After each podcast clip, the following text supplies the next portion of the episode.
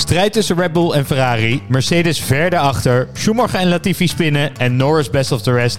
Kortom, Abu Dhabi brengt ons terug naar het begin van het seizoen. De cirkel is weer rond. Welkom bij de Flats Podcast. You need to go. You need to go. Bottas is coming.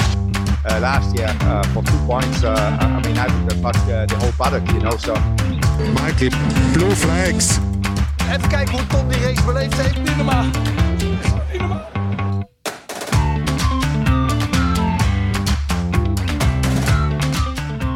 Ja, hallo allemaal en welkom bij de 23e en laatste aflevering van de Flats Podcast in dit tweede seizoen. Waarin de meest amateuristische experts van Nederland je bijpraten over de zin en zeker ook de onzin van de afgelopen Grand Prix, de Grand Prix van Abu Dhabi. Eh, en deze afsluiter doe ik met het vaste team. P- eh, Pien en Peet. Hoi. Dames en heren, ik. Peter Pien zeggen. Eh, en we hadden Bernard er natuurlijk ook graag bij gehad. Maar zijn vrouw verwacht de wereldkampioen van 2040 any moment. Dus hij kan helaas niet aansluiten. Hey eh, jongens, de allerlaatste van het seizoen. We hebben net even Oranje tegen Senegal gekeken, 2-0. Nu weer met ons neus de Formule 1 in. Kunnen we ons nog even één keer opladen? Of is het de tank leeg? Nee hoor, ik heb er wel zin in. Ik vind het echt heel jammer dat dit alweer de laatste is. Nu, het- nu het allemaal zo voorbij is bijna, dan... eh, Heb je met een traantje ook naar de laatste race zitten kijken dan? nou, niet met... Niet, met- gewoon, nee, dat niet. Maar ik heb wel genoten van alle, van alle mooie dingen van het afgelopen weekend. Jij? Ja, zeker, zeker. Ik, wil, ik, had, ik had hier staan, eh, deze is op een tandvlees. Maar nee, ik heb, ik heb, eh, ik heb wel genoten. zo chill dat ik, heb, eh, ik heb wel genoten. Vanmiddag vond je hem nog op het tandvlees, maar ja. Nee, ik wilde zeggen, ja, Pien, misschien was jij mijn eh, Formule 1 lasagne is wel een beetje klaar na, na, na 23 keer. Maar eh, nee, we zijn er nog. Ja. Ik heb wel, en ik heb ook wel genoten. Het was nog steeds vermakelijk, ook de laatste race. Absoluut. Maar we hebben ook pizza's besteld, dus wat dat betreft... ehm, Is die lasagne-streak is doorbroken? is doorbroken. Biedt dat misschien wat energie om deze laatste race te gaan bekijken. Zullen we er meteen induiken? Ja. Of heeft iemand nog wat eh, te melden over zijn weekend, over Oranje, over voetbal? Nee hoor, laten we... Ik bedoel, het was, nee, laten we vooral gewoon lekker op Formule 1 gefocust, toch? Ja, Oké. Hey, zoals altijd gaan we dan even heel kort kijken naar de race algemeen in Abu Dhabi. En even heel kort, eigenlijk was alleen het gevecht van Charles Checo nog het enige dat telde. Daarover gaan we het zo meteen eh, uitgebreider hebben. Eh, en natuurlijk een race die in het afscheid stond van maar liefst vier coureurs. Zo, wat zei ik nou? Het teken stond van afscheid van vier coureurs. Precies, zo is het. Jongens, het is klaar. eh, het, is, het is voor tijd dat dit de laatste aflevering is. En onze aflevering gaat ook met name over die vier coureurs die afscheid nemen. Een leuk thema, hè? Dat doet het altijd Ja. goed, weten we bij de luisteraars. Vinden we het fijn dat er nieuw talent in komt? Of hadden we deze vier heren toch nog even graag langer erin gehouden? Ik had gehoopt dat er alleen maar nieuw talent in komt. Maar er komt ook een beetje oud talent in. Jij wil gewoon twintig nieuwe coureurs hebben. Nee, maar ik bedoel met Hulkenberg bedoel ik eigenlijk niet een nieuw talent. Oh, zo Ja. ja. Ja, en van die vier die weggaan, eh, denk ik eigenlijk dat ik alleen Vettel langer had willen zien. Die heeft ons echt nog vermaakt, had langer doorgekund. Wil zelf niet meer, maar voor de rest is het denk ik beter zo. Ik denk dat Mick, die moet zich gewoon een beetje ergens opnieuw gaan opwerken. Ricciardo ook nog even een jaartje op de bank. En Latifi hoef ik nooit meer te zien. Nou, ik vind het wel echt heel jammer dat die weggaan eigenlijk hoor. Wat weet je hoeveel entertainment dit heeft, ons heeft opgeleverd Maar heb de je, nou, afgelopen jaar? heb je nou niet, heb je nou liever dat deze langer zouden blijven? Of heb je toch liever dat een in Liever nieuwe dat er, nee, ik heb li- natuurlijk liever dat er een nieuw iemand komt. En volgens mij is Logan Sargent eigenlijk ook niet heel veel soeps. Dus misschien dat we daar ook nog wel wat leuks van kunnen vinden. Ik moet nog even op die naam gaan oefenen, denk ik. Logan Sargent. Maar dat... hey, ehm, ik zei het in het begin al een beetje, maar de krachtverhoudingen lijken weer helemaal terug te zijn zoals in het begin van het seizoen. We zijn een beetje in een cirkeltje. Hebben we overal genoten van dit seizoen? Absoluut. Absoluut, ja. Het, qua spanning kon het niet eh, tegen vorig jaar op. Maar ik bedoel, de nieuwe regels maakt het gewoon echt eh, dat elk team weer zichzelf opnieuw moest ontdekken. Dus dat, dat vond ik super gaaf om te zien. Wij wisten denk ik na race 3 nog steeds niet precies hoe het seizoen seizoen zou eindigen. Niemand. En dat maakt het gewoon een, een, een mega vet jaar om te volgen. Ja, ik vond het ook heel leuk. Maar ik had eigenlijk wel verwacht dat het middenveld misschien iets meer aan zou schuiven bij de topteams. Ja, dat is door een de goede. nieuwe regels. Ja, en dat is absoluut niet het geval. hè? Nee. Je hebt echt drie duidelijke topteams en dan de rest. Dus ik vond zeg maar elke race los van elkaar vond ik leuk. Ik heb me niet denk ik één keer of misschien één keer een beetje verveeld. Maar voor de rest vond ik het allemaal echt super spannend en zo. Maar dat vind ik nog niet helemaal zijn uitwerking hebben. Dus ik ben heel benieuwd hoe het de komende twee jaar zich gaat ontwikkelen. Of die topteams dan wel, of die middenveldteams dan toch wel iets dichterbij komen. Ja, het is toch, eh, dat is een beetje de, de regel die je nergens leest, maar die wel waar is. Is eh, een regelwijziging is vaak goed voor de teams met geld. Vaak goed voor de topteams.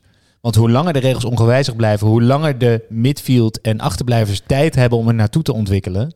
En op het moment dat die regels op de schop gaan, hebben de grote teams het geld om die goed te interpreteren en daarmee om te gaan. Maar met zo'n budgetcap zou je dus denken dat het wel mee zou vallen. Maar dat heeft dus nog niet echt zijn uitwerking gehad. Ja, maar die budgetcap ligt wel hoog, hè? Dus het is echt niet zo dat eh, alle teams hun geld uit te maximaliseren. Nee, maar een McLaren of zo, of een Alpine. Ja, Die halen dat wel, ja, volgens misschien mij. McLaren, maar Alpine volgens mij niet, hoor. Die hebben volgens mij niet eens die inkomsten om aan die budgetcap te Oh, komen. ik dacht van wel.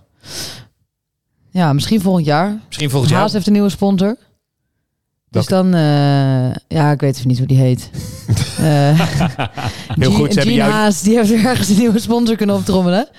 Maar dus dat zou nog wel... ehm, Die ja. gast is trouwens ook wel commercieel briljant, toch? Die zegt, ja, ik heb hier een team, dat vernoem ik naar mezelf. Maar dan moet iemand anders moet daar wel geld gaan betalen voor sponsoring. Ja, dat is toch perfect? Hoe doe je dat? Eh, de- wat wat was ook weer die, die eerste sponsor? Rich Energy, toch? Misschien moet jij ook een team, zeg maar, oprichten. Noem je dan Pien Team? Team Pien? Tim Pien. En dan iemand anders overhalen om daar geld naartoe over te maken. Heel slim. Ja. Perfect. ik zat er nog even Maar, over na te denken. Bram, voor jou, heb- jij Ja. hebt genoten van dit eh, seizoen? Wat, eh wat is ik jouw vond visie? het nou briljant. En ehm, vooral om, kijk, als je kijkt naar die cijfers van bijvoorbeeld Max, dan denk je super saai seizoen geweest, toch? 15 overwinningen, weet ik, records gepakt. eh, eh, was al, weet ik niet hoeveel races van tevoren kampioen. Dus als je dat bekijkt, denk je, oh, het was, het was echt mega saai. Maar dat was dus niet zo. Het was bijna elke race vechten. Met misschien deze race als uitzondering. ja. Want of hij startte achteraan of in het middenveld, of het was gewoon echt wel serieus een gevecht met een eh, Mercedes of een Ferrari. Je hebt nooit het idee gehad dat hij een walk in the park heeft gehad zoals Hamilton die wel had in zijn kampioensjaren. Ik ben ook wel benieuwd echt of dit nou een seizoen is dat zich qua dominantie gaat voortzetten volgend jaar. Of dat het eigenlijk dit jaar echt zijn do- meest dominante seizoen is en dat het volgend jaar weer spannend gaat worden. Maar daar gaan we later natuurlijk nog op terugkomen. Gaan we even die vooruitblik naar kijken, want we Ja. hebben nog een raceje te bespreken. Oh. Ja, ja, sorry. Ik, ik moest helaas nog een kleine rectificatie opbrengen. En ja, we hebben de jingle niet ingezet. Waarom Het was ook niet echt een rectificatie. Het waren eigenlijk vooral boze luisteraars. De Belgische luisteraars die we hadden, die waren heel boos over, eh, over hoe mild wij waren voor Verstappen. Dus ik moest dat van hun nog rectificeren. Anders zouden ze eh, niet meer luisteren de volgende keer. Hoe mild wij stappen wa- waren over stappen Nou ja, wij in zijn Nederlanders, eh, omgang met Perez vorige, vorige Ja. race. Ja, Ja. Ze ik heb, ik heb volgens mij duidelijk gezegd dat ik het eh, een, eh, een, een, een heel slecht idee vond van Verstappen en eh, geen stijl Moet zullen we wat krachttermen erin gooien? Ja, ik ja zal, ik zal dat Kijk, Doe zal maar, ik want even dan zijn ze ook weer blij. Matenaaier, backstabber. wat kunnen we nog meer doen? Bruinhemd gaat te ver, neem ik terug. Bruin, hemd. Oké, we hebben ons punt gemaakt. Oké. We kunnen hard voor hem zijn. rectificatie is geweest. Ja, Perfect. Gaan we dan eh, kijken naar Ja. de race uitslagenlijst van boven naar beneden. Zoals gezegd, we focussen op de mensen die afscheid namen. Maar we konden niet om het gevecht tussen Charles Leclerc en Checo Perez heen.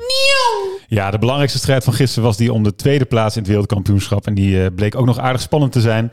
Eh, Charles Leclerc en Checo Perez startten de race met ieder 290 punten. Eh Perez kwalificeert eh, zaterdag beter, is ook op zondag goed weg en lijkt aanvankelijk niet in de problemen te komen. Maar dan neemt het team van Ferrari een belangrijke strategische keuze. Namelijk om niet te verwachten twee stoppen te maken, maar buiten te blijven voor een éénstopper. En dat betekent dat Perez na zijn tweede pitstop de jacht moet openen op Leclerc. Daarbij, even, ik sorry dat ik je onderbreek, maar ze hebben eh, Red Bull gepiepeld, hè? Ja, een, dummy, dummy pitstop. Ja, die, die, die boordradio van doe die opposite of Checo. Ja, Wat, dat impliceerde een tweestopper, maar dat was nooit het plan, heeft Leclerc toegegeven. Nou ja, dus, dus dat is inderdaad een van de eerste strategisch goed uitgevoerde moves van Ferrari dit jaar. Hey. Ja, dus het hele team stond buiten. Iedereen, eh, het was eh, inderdaad eh, zand in de ogen bij, bij Red Bull. En die zijn erin getrad. Ehm, maar goed, Perez die start zijn inhaalrace op Leclerc. Ehm, maar door een remfoutje op Vettel, een stukje payback time van Hamilton. Gasly die misschien niet goed genoeg aan de kant ging. Maar misschien ook gewoon het gebrek aan snelheid en skills van de coureur zelf, wie zou het zeggen. Red Perez het op 1,3 seconden na niet en pakt Charles Leclerc de tweede plaats van het wereldkampioenschap. En eh, dat levert de volgende boordradio radio's op bij, de, bij beide coureurs. And B2. Checkered flag. Yes, baby. we got it. At least. Good job, guys. Good race. Really good race. You did manage really well. Good job. Well done, Checker. You gave it everything. Well done. Our deck was just ha- too high in the first stint. Ah, what a shame. Anyway, guys, well done. Good effort the whole season. We gave it all. So at least we can be happy with that. We went out fighting. Done a brilliant job this year, and uh, yeah, fantastic final race. Well done. Sorry, ik kan echt nog even niet wennen aan dat AI. Checkered flag. Checkered flag. Ja. Hey, wat mij opviel, eh, jongens, is dat die Perez het heel snel accepteerde. Die, die, die teleurstelling. Ik, ik had verwacht dat hij er veel meer ziek van was.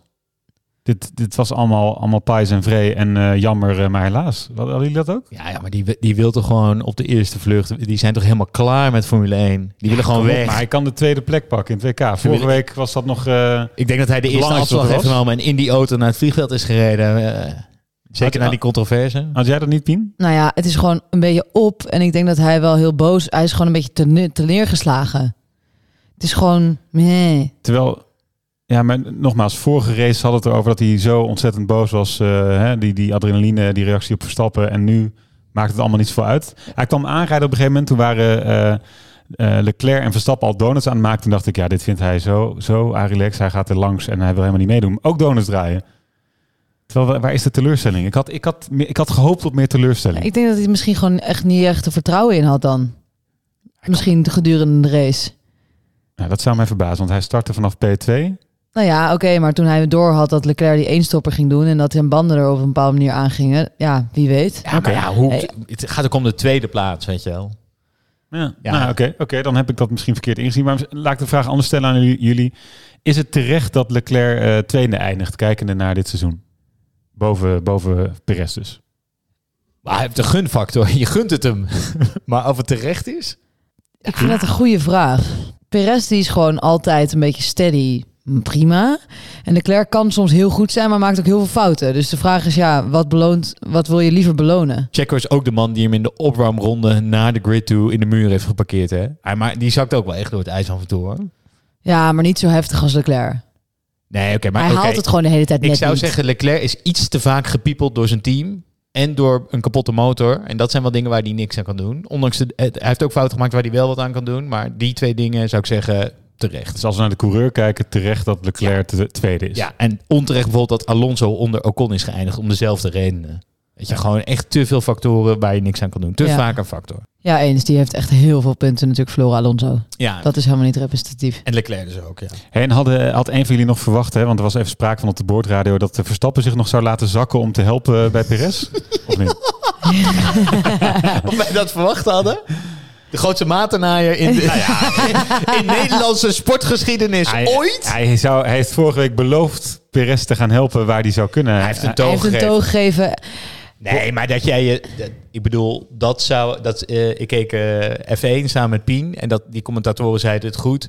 Ja, als je elkaar als Verstappen en Hamilton elkaar... eh, te- sorry, Verstappen en Leclerc elkaar tegen waren gekomen... zoals Checo Hamilton tegenkwam vorig jaar...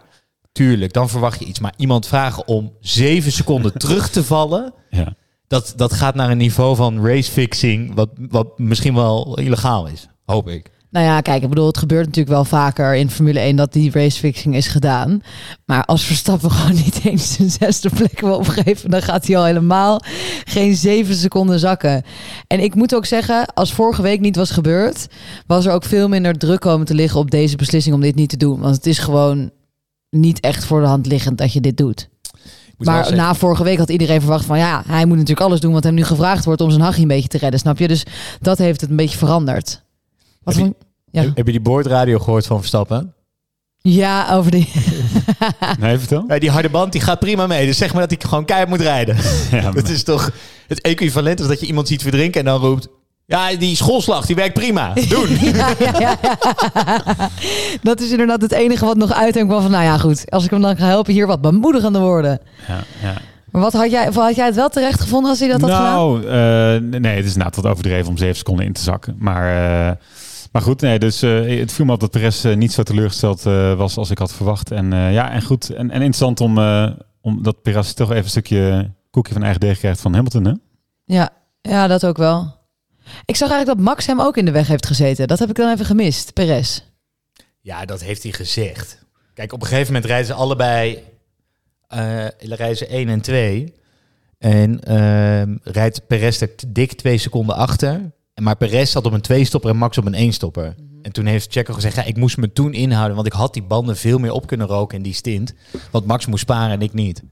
Maar ja, dan, dan moet je er gewoon wel echt dichter Dan op gaan zitten. op zitten. Dan 2,5 seconden. Zeker Ja. met deze nieuwe auto's. Ja, Dus- dan kan je er langs. ja, hij vond niet helemaal terecht. Maar Maar goed, ik denk dat hij gewoon heel graag op vakantie wilde hoor. Want wat Gasly deed was ook echt niet oké. Eh, hem ophouden met die blauwe vlag. Het was echt mega wat Gasly deed. En daar heeft hij ook nauwelijks een punt van gemaakt. Ja. nou ja, jammer voor Gasly. Want hij was natuurlijk gewoon bezig met zijn penaltypunten halen. Nee, ja, nu niet meer. Nu, Nu moet niet hij... meer. Nu, Als je hem nu krijgt, heb je hem de eerste Ja. van het seizoen doe je niet mee. Oh, dus hij wilde hem dit keer niet. nee, hij wil ze nu ik niet dacht meer. namelijk ook al, je kan zo, ik, ik vond er al weinig, eh, weinig acties. Nee, joh, ik Checo, ik denk dat Checo, weet je, als een vrouw die heeft gezegd na die laatste race, stap jij binnen een minuut tot dat vliegtuig, kom je naar huis toe en ik wil je de komende vier maanden hier naast me Ik hebben. denk ook niet dat hij mee is gegaan naar de club eigenlijk. Nee, ik denk ook Geen feestje voor jou vanavond. Nee. Hey, we gaan door naar eh, het rijtje coureurs voor wie het allemaal eigenlijk geen feestje was. En eh, dan beginnen we bij Daniel Ricciardo. Want het is tijd voor juice. Heel veel juice heb ik bij me. Laten we eerst even snel de race doen. Dus hij is negende geworden. Prima, hij pakt punten in zijn laatste race. Allemaal leuk. Nog even voor de vorm, ook die boordradio. Thank you, guys. Cheers, buddy. It's been an honour, Daniel. It's been an honour. Really good two years. I know we haven't always had the results we wanted, but we've had some pretty good ones along the way. I think I speak for everyone in the team when I say how much we've all enjoyed working with you. Appreciate your efforts. Uh, thank you. Nou, dat was leuk, hè? Dus eh, hij moet weg na twee jaar. Eh, want ja, hij werd, nog, hij werd echt binnengehaald als de grote man. Begin vorig seizoen van McLaren. Maar hij vertrekt na twee seizoenen dus echt met staart tussen de benen. Want hij is helemaal zoek gereden door Lando Norris. Ja. Echt dit seizoen. Ik geloof dat het de, de, de kwalificatie 19 om 2 stond. Dus 20 om 2 uiteindelijk is goed. Nou, het is echt... Het is bizar. En nu komt het. Hij zou naar verluid hebben kunnen racen voor Haas en Williams volgend seizoen. En hij doet het niet. Hij wordt reservecoureur bij Red Bull. Dat is toch mooi? Dat is toch mooi, zegt hij dan. Nou, de eerste reactie van iedereen die ik spreek is waarom? Uitroepteken, Nou, vraagteken. Ja. ik, ik vind het eh, Dat was- van enige klasse spreken, eh, bij gebrek aan beter woord, dat je niet voor zo'n voor zo'n laagvlieger gaat rijden. Maar vind jij het ook van klasse spreken dat je weggaat bij een team omdat je geen tweede coureur wil worden, dan twee teams Dat versluit en dan weer terugkomt daar als derde coureur? Dat is pijnlijk. Maar, dat is pijnlijk. Maar dat is dus wel inderdaad een beetje waar de carrière van Ricardo eh in beland is. Ja, dus eh, eh, even kijken, waarom doet Ricciardo het? Nou, vooral, en dat zegt hij zelf ook wel eerlijk, hij wil het mentaal op orde krijgen. Hij zegt, als ik nu weer dit seizoen instap in een, eh, mindere bolide, hij zegt, ja, ik heb heel even tijd nodig om, hij geeft eigenlijk toe, ik ben gewoon echt niet in de vorm waar ik in kan zijn. Eh, tweede race, hij wordt helemaal niet echt reservecoureur, want ze hebben gewoon twee eh, jonkies, een soort, een soort stagiaires die gewoon al het werk moeten doen. Eh, die Liam nog wat. En, eh, en zo. Dus hij hoeft. Ik, het schijnt dat hij maar zeven of acht races aanwezig hoeft te zijn. Vooral in Amerika, omdat dat natuurlijk de leuke races zijn voor hem. Eh, en wat promotional events. Wordt hij de nieuwe CMO van Red Ja, Bull? ja, echt. Hij is gewoon een soort, als een soort marketingmachine is hij gewoon binnengehaald eigenlijk. Hij staat zometeen in Las Vegas op die Grand Prix. Staat hij lekker te shinen, een beetje te zwaaien. En, eh, Oprecht? ja. Een soort influencer. Hè, dus zijn plan is een beetje vertrouwen eh, tanken en daarna weer instromen bij een topteam. Nou, denk- en dan gaan we naar Red Bull. En het is voor hun natuurlijk perfect. Zij krijgen de ideale reservecoureur. Zeker ook qua marketing, want die gast is echt wel wat waard. En kijk even naar de marketeer aan de overkant van de tafel. Ja. Ja, oké. Ehm, maar, en dit is natuurlijk de grote elephant in the room, wordt die binnengehaald om tweede coureur te worden en Perez te gaan vervangen. Daar komt de juice. Horner die heeft meteen gezegd, dat is niet zo. Dat zei hij zo snel dat iedereen zei, nou, dit was iets te Dat snel. is te snel. Dat is te snel.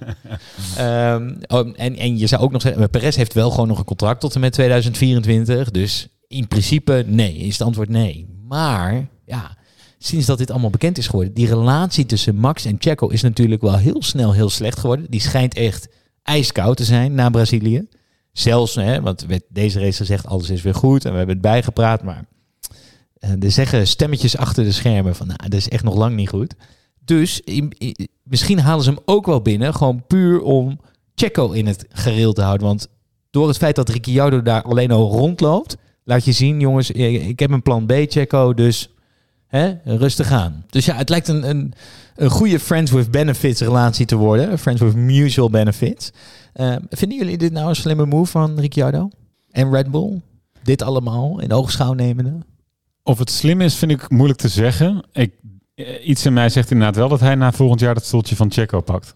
Na volgend jaar al. Na volgend jaar, want dan loopt het contract van Perez toch af? Nee, nee, nee, twee jaar nog. Tot en met 2024. Is dat zo? Ja, Oh, hij heeft nog twee Pardon. seizoenen. Pardon. Nou ja, ik, ik, wat me wel heel erg afvraag is hoe, hoe Perez dit eh, gaat ervaren. Eh, want die had tot nu toe het vertrouwen en kreeg wat langer de tijd dan Albon en Gasly. Maar straks voelt dat vertrouwen denk ik toch wat minder als jij inderdaad zo'n coureur eh, achter je hebt. Dan staat er wel wat druk op. Dus ik ben benieuwd hoe, hoe hij onder druk gaat presteren. Dus of dat, of, of dat slim is van Red Bull, weet ik niet. Of zijn prestaties daar beter door worden, durf ik te betwijfelen. Maar ik denk wel dat hij dus wat meer, wat minder snel zal zeggen van it shows who really is.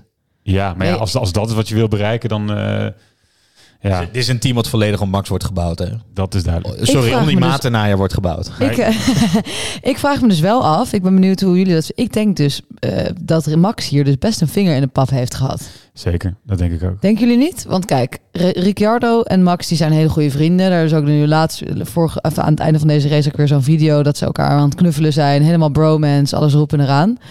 Ik denk dus dat Max gewoon heeft gezegd van... joh, hou Ricciardo gewoon binnen als derde coureur.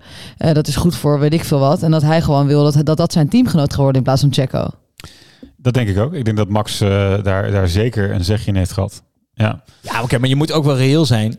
Ricciardo rijdt op dit moment echt als een zak aardappelen. En je hebt niks aan hem als tweede ik coureur. wou net zeggen. Ik denk dat. Red Bull wel heel goed mee gaat kijken in die simulator of wie er nog wat van kan. Ja. Ja, dat klopt. Het is wel zo, Horner heeft wel al een paar keer gezegd dit seizoen ook van ja, we zien echt niet de Ricciardo die die kan zijn. Dus die als concurrerende teambaas het extreem voor hem opgenomen. Dus het, ja, het kan zomaar zijn hè, dat, dat met de juiste vorm van vertrouwen en eh, wat klopjes op de rug en wat aaitjes, eh, dat, dat hij er misschien wel weer helemaal staat. Maar ja, inderdaad, om op je vraag terug te komen. Ik vind van Ricciardo vind ik het geen gek idee. Ik vind het een betere keuze dan dat hij voor Haas of Williams gaat rijden. Ja, dat denk ik ook. Maar het is gewoon pijnlijk. Dat is Het is gewoon echt pijnlijk. Ja. Oké, nou, eh, minder pijnlijk hopelijk, eh, maar misschien ook eigenlijk wel, is de rubriek buiten de baan. Can you stay out on this condition? Can you stay out?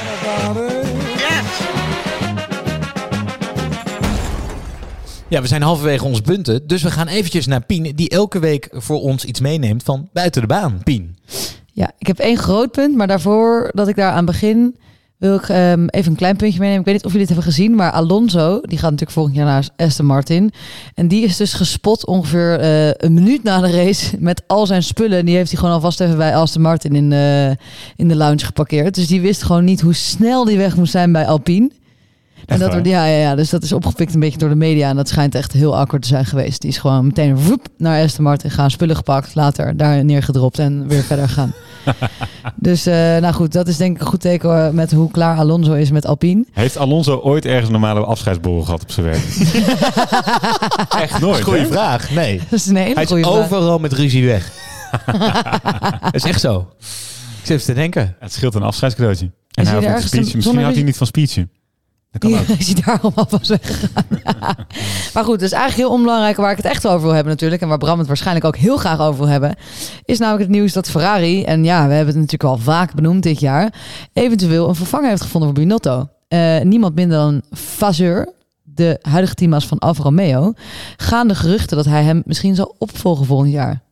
Bij een Ferrari als teambaas. Dus dat Binotto dus uiteindelijk na een seizoen als deze toch de schop gaat krijgen. Wat vinden jullie ervan jongens? Ik vind het jammer.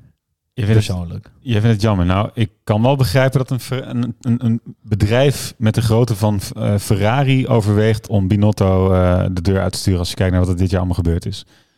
Dat kan ik eh, begrijpen. Wat ik moeilijker vind in te schatten, maar misschien een tweede vraag die je hebt. Ik vind het moeilijk, moeilijk om op deze afstand in te schatten of Vasseur een goede teambaas is. Dat durf ik echt helemaal niks over te zeggen. Maar dat ze overwegen om Binotto de deur uit te sturen, dat snap ik. Ja, ik vind het wel jammer. Ik zat te denken aan die teambazen. Kijk, Horner, daar ben ik fan van en wel vaak over gehad. Kijk, Wolf is ook, Toto Wolf, alleen de naam als ultieme bad guy, weet je wel. En, eh, en ook dat, dat zware Duitse accent erbij. En dan dat wit-zwart van me. Echt een bad band villain, weet je. Kun je ook lekker tegen zijn. En maar Binotto is een, ja, een soort poedeltje wat je wil aaien, toch? Elke keer dat je hem ziet. Het is die hele grote ogen, als een konijn in de koplampen, kijkt hij eigenlijk gewoon standaard. En dan van die mooie krullen erbij. En dan helemaal als dat Italiaanse accent aangaat, wat ook gewoon goed klinkt. Ja, ik weet niet. Heeft zo'n grote aaibaarheidsfactor. Maar dat is toch precies de reden dat hij ontslagen is bij Ferrari? zeg maar, dit had gewoon in zijn ontslagbrief kunnen staan eigenlijk allemaal, deze, karakter, deze karaktereigenschappen. Ja, maar ik vind het dus wel een mooie afwisseling zo tussen die drie teambazen. Ja, maar in de Formule Zo 1 De wereld is... klootzak, de bad guy en de good guy. Ik denk niet dat aaibaar en schattige krullen eh, per se op de most wanted eh, lijst staat qua eigenschappen voor die baan. En Vasseur die heeft die eigenschappen dus wel een stuk meer. Zijn is dat Binotto een stap naar achter doet en een meer een rol op de achtergrond gaat vervullen. Dus die gaat niet weg bij Ferrari. Functie elders. Die heeft een functie elders. Ja. Ja, precies. Eh, wat op zich eigenlijk ook wel logisch klinkt. Aangezien Binotto is ook niet echt een man van de voorgrond. Niet echt, nou ja goed, je zegt het al, schattig en aaibaar. Die is niet iemand die gewoon dat harde spelletje kan spelen. Wat natuurlijk die rest van die teambazen eigenlijk wel goed kunnen. En een Vasseur, in ieder geval wat ik van heb meegemaakt, is daar wel een stuk beter in. Dus die is gewoon eigenlijk een beetje de bulldog. En dan heb je, je hebt toch een beetje good cop, bad cop waarschijnlijk. Interessant. Ja, het is wel zo dat Ferrari volgens mij redelijk loyaal is naar zijn werknemers. We hebben het al eens gehad over die radio engineer van Leclerc, wat ook vroeger de radio engineer van Vettel was, toch? Ja. Nou ja, en Binotto is hier ook groot geworden. Die werkt hier volgens mij al vanaf het begin van zijn carrière bij Ferrari. Heeft zich helemaal opgeklommen als engineer. Ja, misschien is dat ook weer Ja, hij werkt moeilijk om te ontslaan. En dan 1995. zou een functie elders inderdaad wel logisch klinken. Ja. Heb ik dat al verteld dat je zo'n filmpje hebt van Schumacher? Michael Schumacher, die een rondleiding geeft in de Ferrari pitbox. Ja. En dan zit Binotto daar, maar dan spreekt hij nog geen Engels. En dat is gewoon eh, de engine guy. Maar Binotto spreekt nog steeds geen Engels, toch? Nee, precies. dat was een beetje mijn punt. Hey, wie iemand die wel heel goed Engels spreekt en die ook afscheid neemt, is Sebastian Vettel.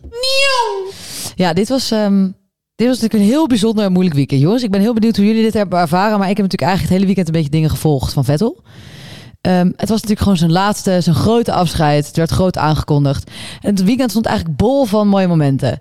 Dus je had een afscheidsdiner met alle coureurs samen. Je had een trackwalk die hij had georganiseerd in teken van zijn afscheid. En zelfs zijn vader Norbert Vettel, die had zijn kartpakje had hij opgehangen en ingelijst binnen.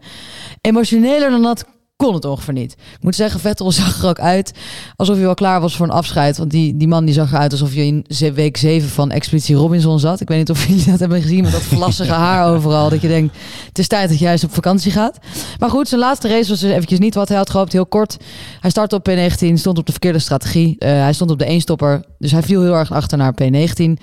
Wist zichzelf nog wel in de punten te rijden, gelukkig. Eh, dus hij wist één puntje te ma- bemachtigen. Hij voor staat op P9, toch? P9. Ja, oké. ja. Ja, ja, is- 19. hij is teruggevallen naar P19. Oké. Eh, en goed, en hij is dus in de punten geëindigd, gelukkig maar. Ehm, we gaan- hier staat hij dus gelijk met Ricciardo en met Alfa Romeo. Vond ik eigenlijk best verrassend. We hebben zijn hele carrière hebben al besproken met Bernard in die aflevering van Hongarije. Dus die kan je zeker eh, terugluisteren. Maar om eventjes in het emotionele moment te blijven met Vettel... heb ik een kleine eh, compilatie gemaakt met zijn laatste interview op de grid... en nog wat extra leuke dingen... om toch nog even een eigen terugblik te geven voor de legende.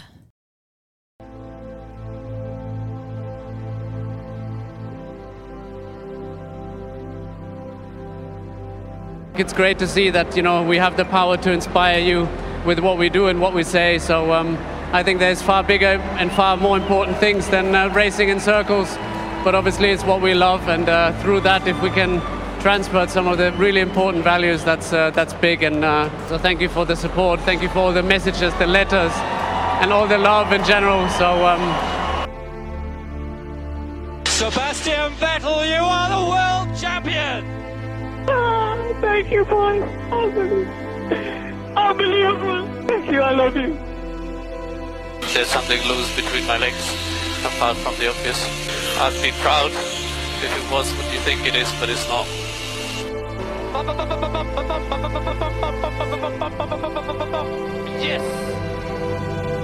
Dit klonk zoveel leuker toen ik het mijn eentje aan het editen was. het is veel zwaarder zo met die koptelefoon op. Ik vind het uh, uitstekend editingwerk, hoor. Ik wilde eigenlijk alleen zijn laatste fragment laten horen. En toen had ik er een zielig muziekje onder gezet. En toen ben ik een beetje, een beetje verdwaald. Dat was een uur van je maandagmiddag.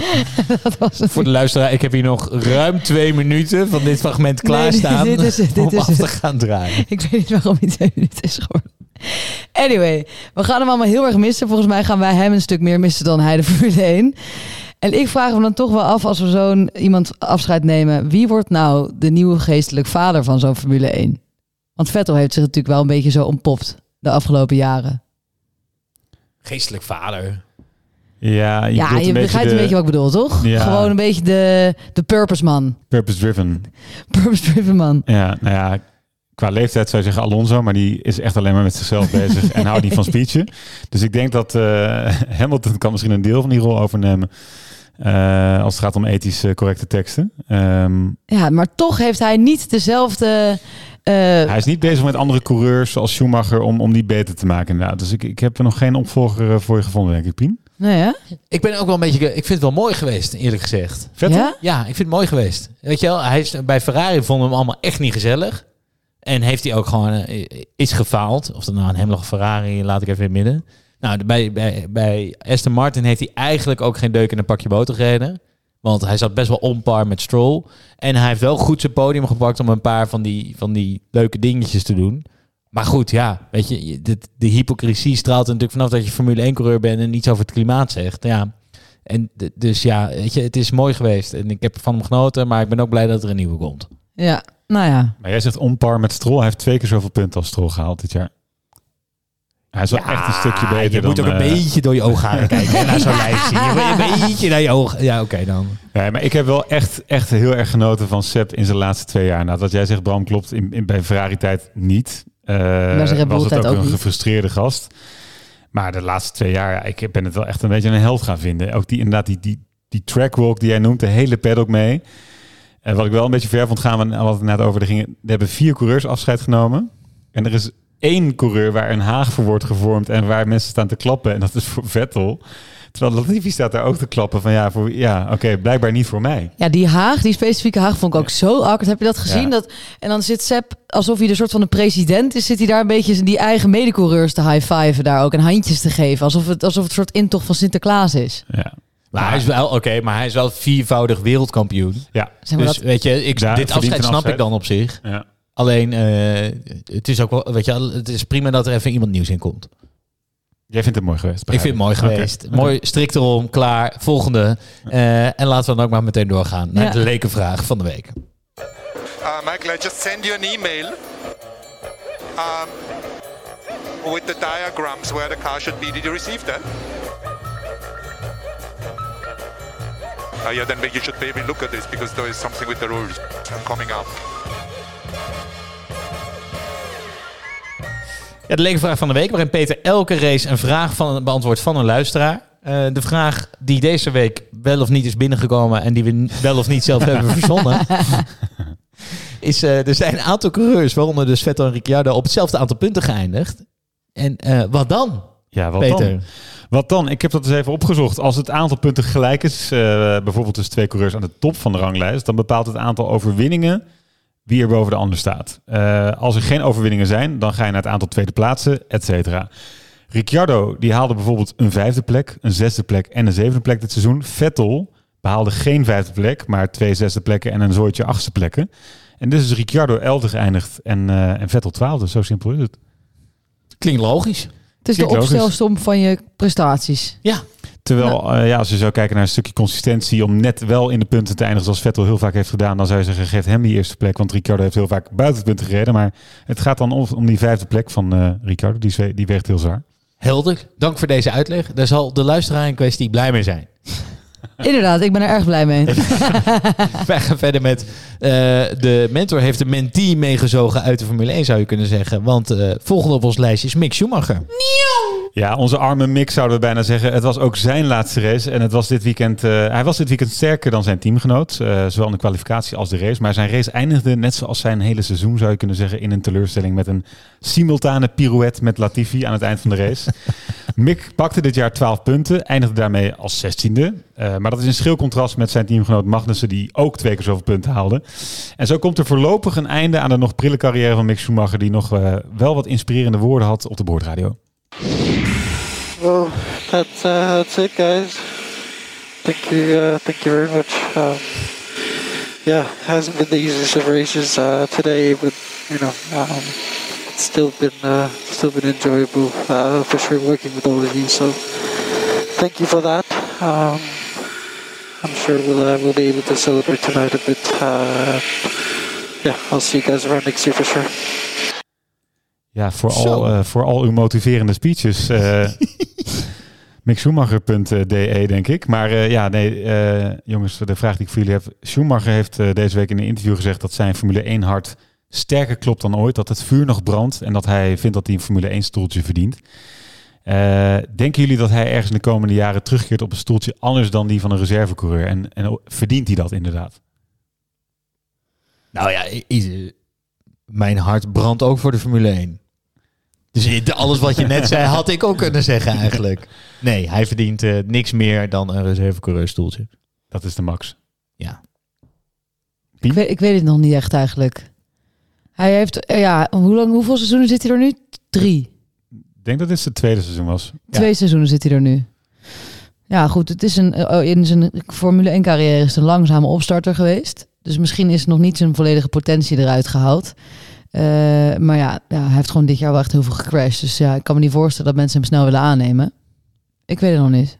Er zijn wel slechtere mensen in de Formule 1 terechtgekomen, zeg maar. Maar ja, goed. Dat is ook niet echt het goede uitgangspunt. Ja. Jij? Ik denk ook dat het een lastig verhaal wordt, eerlijk gezegd. Eh, ik had er de, erg gedurende dit jaar tijdens een aantal podcasts nog wel wat twijfels over van hebben. Is hij niet, eh, zit er niet toch wat meer in? En hij scoorde toch wel wat punten. Maar ze hebben hem de allerliefste radio engineer op aarde gegeven om hem een beetje, een beetje gerust te stellen en hem een beetje op zijn comfort eh, te brengen. Maar Gunther was er volgens mij klaar mee. En Gunther was er volgens mij inderdaad echt helemaal klaar mee. Hij had vorig jaar natuurlijk een enorme bliksemafleider met Mazepin. Ja, En- hij heeft, dat heeft hem eh, zijn tweede seizoen opgeleverd, denk ik. Precies. En Ja. nu werd gewoon heel pijnlijk duidelijk met Magnussen ernaast. Oké, die gast kan eigenlijk gewoon echt niet rijden. En is, kijk, als we het nou over budget hebben. Er is één team waarvan iedereen weet dat die hebben echt geen geld. Dat is Team Haas. Dus het enige wat je echt niet moet doen is crashen. Want dat is gewoon, dat doet heel veel pijn bij dat team. Maar zeg dat maar eens tegen een Formule 1 coureur. Nou, je kan het toch tegen Max zeggen, tegen Lewis, tegen... Ja, maar die gaat nou, nooit bij Haas rijden? Maar Max in zijn tweede jaar is ook nog wel ergens tegen een muurtje aangereden. Maar goed, ik snap, ik snap je punt. Het wordt hem, eh, het wordt hem kwalijk genomen. Eh, maar ik ben bang dat, eh, nou, om nou te spreken van, de, van het einde van de Schumacher-dynastie, eh, maar dat inderdaad Mick niet zo snel, heel snel teruggekeerd in het eerste stoeltje van een Formule 1. Waar gaat hij ook weer reservecoureur zijn, Zeno? Volgens mij niet duidelijk. Ja, Ferrari is volgens mij nog een beetje aan het kijken voor hem. Die, hebben natuurlijk, die zijn natuurlijk nog steeds schatplichtig aan zijn vader. Dus hij heeft in principe pas afgelopen week te horen gekregen dat het klaar is. Ze hebben heel lang gewacht. Dus volgens mij is het nog niet duidelijk waar hij, eh, of hij iets gaat doen en waar. Nee, maar hij zit ook niet meer bij die Ferrari Young Driver Academy. Nee, klopt. nee, maar Ik bedoel, ze hebben een soort, uh, ja. misschien dat ze hem wel in huis nemen, weet je. Het is een kleine ja wereld. of dat eh, wereld. Vettel hem natuurlijk in huis neemt. Gaan ze samen eh, de bijenboerderij Misschien mag je op houden. de, ja, of dan mag je de kinderen van Vettel passen. Je weet het niet. Of de kinderen van Vettel op hem als je hem zo hoort. ja. Jeetje mine. Oké, nou genoeg gezegd, want eh, we gaan toch naar de echte legende die afscheid neemt. Nicolas Latifi. Ja, de laatste legende, eh, om wel te wezen. En laatste is denk ik ook onlosmakelijk verbonden met zijn naam. Ehm, geheel in stijl kwalificeerde Latifi laatste en startte die gewoon lekker achteraan. Over de race hoeft het eigenlijk niet echt te hebben, want hij, maar ja goed, het was eigenlijk weer kleurloos. Hetzelfde als altijd. Hetzelfde als altijd. Eh, hij heeft hem inderdaad, wat jij al zei, P, lekker afgetopt met een mooie afscheidsdans, inclusief pirouette. Om vervolgens even kort de muur in te gaan. Ik kreeg even een kleine déjà naar vorig jaar natuurlijk, waar hij hem ook even de muur in parkeerde. Alleen dit keer lukt het hem wel zelf om terug te rijden naar de pits. En zo heeft hij zijn laatste DNF geïncasseerd van zijn carrière. En net als alle andere legendes krijgt hij van mij ook een waardig afscheid met wat hele mooie statistiekjes. Komt-ie. 61 race starts, 0 winsten, 0 podia, 0 fastest laps. 21% van de races is hij geretired. 55 Q1-eliminaties. En het hoogste dat hij is geëindigd is P17 in 2021. Voor Mazepin, Schumacher en Giovinazzi. Ik, wat is jullie le- meest legendarische moment van eh, Latifi eh, geweest? Hij is voor altijd degene die het kampioenschap van 2021 bepaald heeft. Is dat het ook voor jou? En als Ja, jij je tuurlijk. oranje bril opzet, dan mogen we daar toch best wel dankbaar voor zijn. Ja. Dat is hoe jullie Latifi zullen onthouden? Dit is, dat is Ja. echt de race Ja. waar ik Latifi over 20 jaar nog eh, van weet onthouden. Voor de rest Ja. hoeft er echt geen woord over die man in de geschiedenisboeken van de Formule 1. nou, wel een paar woorden die ik wel ga onthouden aan Latifi. En dat is eigenlijk de uitspraak van de nieuwe teambaas ehm, vermeend van Ferrari, namelijk Vasseur. Wat hij ooit over Latifi heeft gezegd. Unlucky, I don't know that uh, we had DNF, but DNF has nothing to do with uh, luck or bad luck. Huh? That uh, sometimes it's a technical issue, sometimes it was an engine issue, sometimes it was uh, Latifi or Ja. Zo staat hij dus bekend gewoon- bij de andere teambazen. Karaktermoord. ja. Het is gewoon een nog grotere bad guy dan Wolf is zometeen teambaas van Ferrari. Alleen we moeten volgend jaar echt op zoek naar gewoon een nieuwe iemand die ons gaat voeden met leuke dingen hoor. Als Ferrari, stel je voor hè. Nou, trouwens, we gaan zo meteen naar de vooruitblik. Er zijn echt genoeg dingen waar we zin in kunnen hebben volgend jaar. Maar wat zeg ik nou? Nou, is goed. Ja, laten we daar dan meteen naar doorgaan. Want eh, het waren 23 races, een lang seizoen. Ook voor dichter Luc. Die is alvast voortijdig met vakantie gegaan. Wel verdiend. Ja, ik wil ook wel zijn... eh, we moeten, binnen dit team krijgt hij toch wel een hoop vakantiedagen. Bedenk ik me nu. Ja, maar anders wilde hij niet tekenen. Dus eh, je moet het toch binnenhalen op een manier. Ah, Ja. Een reservecoureur moeten we hebben. Reservedichter. Nou, we, we zien graag je applicatie of je sollicitatie binnenkomen op de Instagram. En wij gaan eventjes eh, vooruitkijken. Normaal naar de race, maar dat heeft niet zoveel zin. Maar laten we heel even kijken naar het vooruitblik 2023. 24 races op de kalender, 6 sprintraces. Dat lijkt overigens slecht nieuws te zijn voor Max, die sprintraces. Geen grote raceregelwijzigingen. Ehm, waar gaan jullie op letten komend seizoen? Ik vind de strijd tussen, zei het vorige keer ook al, de strijd tussen Hamilton en Russell heel interessant. En eh, of dat nog zo, eh, zo gezellig is als, eh, als vorige week op, de, op de grid. Maar dus ik denk als, als Mercedes zo goed gaat als we bijvoorbeeld vorig weekend deden, en ik verwacht inderdaad wat meer vooraan, dat, dat die strijd een van de leukere is om te volgen. Onder, tussen coureurs. Ik denk dat er echt heel veel verhitte eh, teamgenoten eh, strijd zullen zijn. Ik heb daar heel veel zin in. Je hebt niet alleen Mercedes, je hebt natuurlijk ook gewoon Max en Checo. Hoe gezellig gaat dat nog worden? Dan heb je Gasly en Ocon, heb je. Dan heb je Hulkenberg en dan heb je Magnussen. Het wordt echt een flinke oorlog, wordt dit allemaal. Sainz en Leclerc. Want Sainz, als die hem uit de grindbak houdt, die eerste paar races, doet het gewoon best wel lekker. Ja, dus er, er zijn heel veel teamgenoten die het echt heel moeilijk gaan krijgen met elkaar volgend jaar. Maar Russell Hamilton vind ik een leuke. Pien, wat is jouw, waar ga jij het meest op letten? Nou ja, ehm, dat dus. En eh, ja, er zit gewoon wel nog een Nederlander in de Formule 1 volgend jaar. Nick de Vries, Ja. daar ga je op letten. Nou ja, daar ga je op letten. Eh, ja, je bent toch Nederlander, hè? nou ja, je wilt toch wel een Als beetje... die dan in beeld is, dan eh, ja, let je wel op. Nou ja, je bent gewoon heel benieuwd of hij het gewoon... Je hoopt heel erg voor hem dat hij het een beetje goed doet. En dat hij in ieder geval niet de eerste paar races al gewoon ergens hem eraf rijdt. Of dat hij hem niet aan de praat krijgt. Ja, aan de praat krijgt hij wel, maar je snapt wat ik bedoel. Wat hij als geluk heeft, en dat gaat hem echt helpen, is dat hij binnenkomt bij een team wat nu negende is geëindigd in de constructeurs. En dat hij Tsunoda naast zich heeft. Die kan heel weinig, relatief gezien, eh, heel weinig slecht doen. Nou ja, die, die is denk ik binnen een paar races die eerste coureur van eh Alfa Tauri. Nou, dat, ja, het, is, het zijn hele andere soorten coureurs. Dus, dus Yuki Tsunoda is heel snel, maar die is heel opvliegerig en emotioneel. En dan heb je Nick de Vries, die is super politiek correct en eh, verstandig. Dus dat is wel een grappige combinatie aan coureurs, wordt dat, denk ik. Maar we hebben het helemaal niet aan jou gevraagd, Bram. Ja, waar ga jij op letten, Bram? Ja, voor mij is het weer een beetje saai. Maar die, die freeway battle om het kampioenschap tussen Mercedes, Ferrari en Red Bull. Dat, daar, daar ben ik super benieuwd naar. En ik dacht eigenlijk vorige race eh, van oké, we zijn er. Ze zijn alle drie gelijk aan elkaar. Toen hebben we alleen over het hoofd gezien dat het een sprintrace was. Dan heb je maar een uurtje om je setup goed te krijgen. En daar is Red Bull blijkbaar niet goed in. Dus het, het bleek een beetje een one-off te zijn van Red Bull. En dat bleek natuurlijk deze race wel. Toen ze er gewoon weer stonden. En eigenlijk eh, misschien wel met de meeste overmacht de race hebben gewonnen van het hele seizoen. Na Spaan. Dus eh, het, het leek erop dat het echt een freeway battle zou zijn. Dat laatste race misschien toch niet. Maar ik denk, kijk het naar volgend seizoen, hoop ik er toch wel heel erg op dat er gewoon vijf à zes coureurs op het kampioenschap gaan strijden. Hoe vet is dat? Dat zou, dat zou heel goed zijn voor de sport. Ja. ja. In principe worden de seizoenen. Het was vorig seizoen Max en, eh, en Lewis natuurlijk. Het waren nu. Het waren eigenlijk teams al veel meer. Red Bull tegen Ferrari, zeker in het begin. Ja, de, de, de sport wordt er eigenlijk alleen maar leuker op. Dus als het zo doorzet. En daarbij heb je natuurlijk ook gewoon de windtunnel aftrek nog van Red Bull, hè? De windtunnel aftrekken. Jij gooit er nog even zo'n lekkere technische naam erin. Ja, dat is het een nieuwe woord van de dikke van Dalen. Eh, maar de windtunnel aftrek, dat gaat misschien ook wel een rol spelen bij Red Bull. Dus misschien dat het daardoor nog spannender gaat worden. Ja, ja, daar kun je tegenover zetten dat zij misschien snel eh, tijd hebben gehad om, naar, om die auto te gaan ontwikkelen van volgend jaar. En deze ontwikkeling gestopt hebben. Maar ja, eh, Mercedes lijkt toch ook wel het lek boven te hebben. Vergeleken met het begin van het seizoen. Dus, en als die verder gaan bouwen, weten we uit het verleden hoe goed zij kunnen innoveren. Ja, zij gaan ook, hun design hebben ze echt drastisch aangepast voor volgend jaar. Als een van de enige teams. Hebben ze bijvoorbeeld eh, hun sidepods verwijderd? oh nee, dat hadden ze al gedaan. Dat hadden ze al gedaan. Misschien komen ze terug op volgend seizoen. Je weet Misschien het komen niet. ze met een driewieler. Ja, het zou ook wel kunnen. Ja, nee, dus die testen trouwens, daar ga ik helemaal niet naar kijken. Want die zeggen dus geen fluit, dat weten we nu. Weten we nu echt zeker na twee seizoenen deze podcast gemaakt te hebben. Ja. Het gaat om die kwalificatie in de openingsrace. Dat zegt we heel veel. Ja. En het is ook schijnbaar een statistiekje. Degene die de eerste race wint in het jaar wordt bijna altijd tweede. Sinds 2000 nog wat. Nou, Dat is nog wel eventjes iets om rekening mee te houden, denk ik. bij dat scheelt dan eigenlijk een seizoen podcast maken als ik nu bedenk. Ja, dat is, we kunnen eigenlijk de eerste race, als iemand dan eerste wordt, weet je dat die tweede gaat worden. Oh, voilà. Oké. Hey, met deze wijsheid gaan we het seizoen denk ik langzaam afsluiten. Of hebben jullie nog nabranders?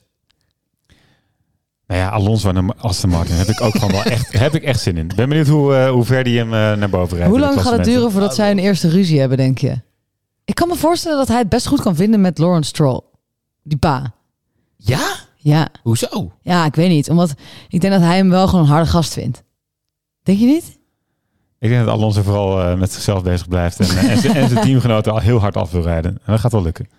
Ik het ook. Wat? Ja, dat hij Peter eh, bezig is met Stroll eraf rijden? Ja. Ik ben echt heel benieuwd. Oké. Nou. Geen nabranders. Ik vond het een leuk seizoen. Ik vind het erg jammer dat het voorbij is. Ja, dank, eh, dank voor dit mooie seizoen, Pien. Bram. Het was een waanzinnig seizoen. Ja, ik heb eh, voor de gelegenheid even een ander outro muziekje aan, eh, meegenomen. Ehm, ja, hè? God hé. Nu word ik helemaal emotioneel. Dit was hem. Ehm, ik wil jullie enorm bedanken. 22 races, 23 afleveringen. Het eerste Flats Podcast evenement. 21 lasagnes. 21 lasagnes van Peter. Ga er maar aan staan. Hey, vriendelijk dank en eh, Hasta la, la, la, la, la, la, la vista. adios. Hey, hoi. Joe. Iedereen drinkt snel zijn glas leeg, de wordt getapt. Een jukebox die plots zweeg. De hoogste tijd, wordt er geroepen uit de hoek. De bonen liggen klaar. Ach, mag ik vanavond poffen, vraagt een mannenstem. Betaal jij morgen maar.